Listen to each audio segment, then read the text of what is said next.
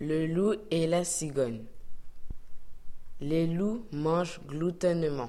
Un loup, donc étant de frérie, se pressa, dit-on, tellement qu'il en pensa perdre la vie?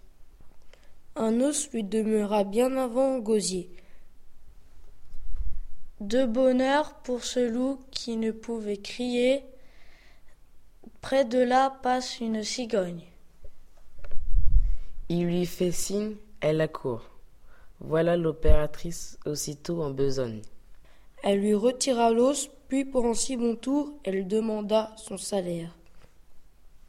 Votre salaire, dit le loup, vous riez, ma bonne commère. Quoi Ce n'est pas encore beaucoup d'avoir de mon gosier retiré votre cou?